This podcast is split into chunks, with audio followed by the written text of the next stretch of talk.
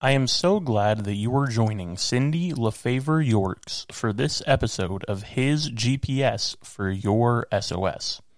We pray these encouraging words will enrich and bless your day.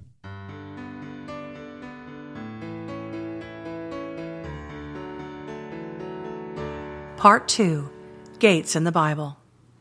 Gates, like doors, are frequently mentioned hundreds of times throughout the Bible.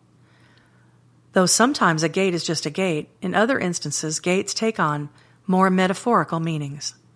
In literal form, gates are often perceived as a device to secure property on the inside of its confines, but a gate is actually defined as a hinged barrier used to close an opening in a wall, fence, or hedge. By definition, a gate is installed more often to deter entry as opposed to facilitating it. In Genesis 19, we find the first message of a literal gate in the city of Sodom. Lot, who instructed angels to eventually leave the wicked city, is described as sitting in the gate. This meant metaphorically that Lot had not distanced himself from the wicked city. Not in or out, it might be said he was figuratively on the fence. It is no wonder God orchestrated an exit plan for Lot and his family. But in this podcast, we're just focusing on the gates. Back in those biblical times, important business transactions were made at the city gates. Court was held and public announcements were made. It was also written in Mosaic law that the parents of a rebellious son were told to bring him to the city gate, where elders could pass judgment after facts and testimonies were heard. If an adversary ever gained control of a city gate, they were perceived to have entirely conquered it. Gates are also places to watch in order to protect others from disease or intruders. Lepers were kept outside the city gates, as recorded in 2 Kings 7 3. Some people, including the aforementioned Lot, were known to sit at the gate. Neither in nor out, these individuals tried to straddle the fence, so to speak. They had one foot inside the city and another a bit outside, where security, law, and order were less predictable. We see this in culture today, where God fearing people water down their values and principles around others to blend in to an anything goes society. Jesus Christ refers to himself as the gate in John 10. He says, I am the gate. Whoever enters through me will be saved. And later declares, I have come that they may have life and have it to the full. Jesus himself referred to a gate as a place that is narrow. This is the gate of the Lord. The righteous shall enter through it. And in Matthew 7:13, Jesus specifies his followers to enter in by the narrow gate, for the gate is wide and the way is easy that leads to destruction. In Mark 10:2, he goes on to explain that there's only one group of people who will enter into the kingdom of God. To him the gatekeeper opens. The sheep hear his voice, and he calls his own sheep by name and leads them out. Finally, in Revelation 21:21, we read about the 12 gates in the New Jerusalem. Within the confines of these gates is the temple gate. When Jesus comes again in glory, its gates will never be shut by day, and there will be no night there. All twelve of the gates of heaven are adorned with a single pearl. This reference alludes to Jesus' parable of the pearl bought at great price, as recorded in Matthew 13:46. Jesus Christ values each of his children as a pearl, and he paid the price of his earthly life to redeem each and every one of us. May we rest in the sanctuary of His great love and priceless redemption, all the while keeping watch inside His sheltering gates for when He comes again in all His glory.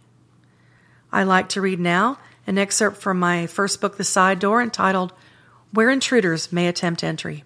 In quaint small towns, some citizens boast how they never lock their doors.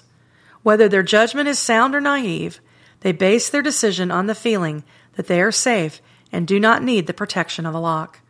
Today's lifestyles seem to require a barrage of locks a padlock for the locker at the gym or your bike, a LoJack system for the car, both a deadbolt and a standard lock for the door of your home, and passcode locks for iPads and cell phones.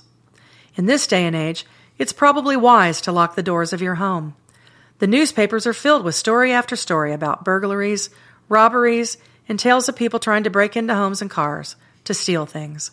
But some doors are more fortified than others, and some may require more vigilance to secure. A lock is only effective if it's properly used. The enemy would like nothing more than to rob you of your joy and peace. God, of course, supplies the peace that passes all understanding, and that's from Philippians 4 7. He invites us to enter into his gates with thanksgiving and praise and the joy that experience brings, and that's from Psalm 104. The enemy waits for opportunities to prey on those unprepared for his attacks. Sometimes they are overt, other times they are more subtle, and before we know it, we have stumbled. We must plan our defense before the attack is made. If you leave your door of resolve open, the enemy will break in and steal. And that's from Matthew 6:19. This will happen before you realize it. If we don't guard our hearts, we are vulnerable to all kinds of sabotage, depression, hopelessness, violence, even criminal wrongdoing. But if you secure your door and resolve to prevent the enemy from getting in, you will have prevented that opportunity from happening. We need to set our minds on things above, not on earthly things and that's from Colossians 3 2. In 2 Corinthians 2:11, Paul cautions against giving Satan an opening for yet more mischief. We are not oblivious to his sly ways. We may not be oblivious, but we are not always on guard either. We need God to put his armor on every day the belt of truth, the breastplate of righteousness, the shield of faith, the helmet of salvation, and the sword of the Spirit and that's from Ephesians 6:11. If we take the time and effort to submit ourselves to God's protection, we will be able to extinguish all the flaming arrows of the evil one. And that's from Ephesians 6:16. Going out without our armor is the spiritual equivalent of leaving the house without our underwear. We must protect ourselves by keeping a tight rein on the good and actively seeking God's protection as a blockade to keep out the rest. And the keys to kingdom living are keep your door locked and wear your armor of God so you can fight off temptation and make godly choices. And the doorpost is the thief comes only to steal and kill and destroy. I have come that they may have life and have it to the full. John 10 10. Thank you for joining us today for this episode of His GPS for your SOS. Cindy also posts encouragement daily on Instagram. Her blogs can be found on her website, cindyyorks.com. Her entire Door Devotion trilogy is now available on Amazon.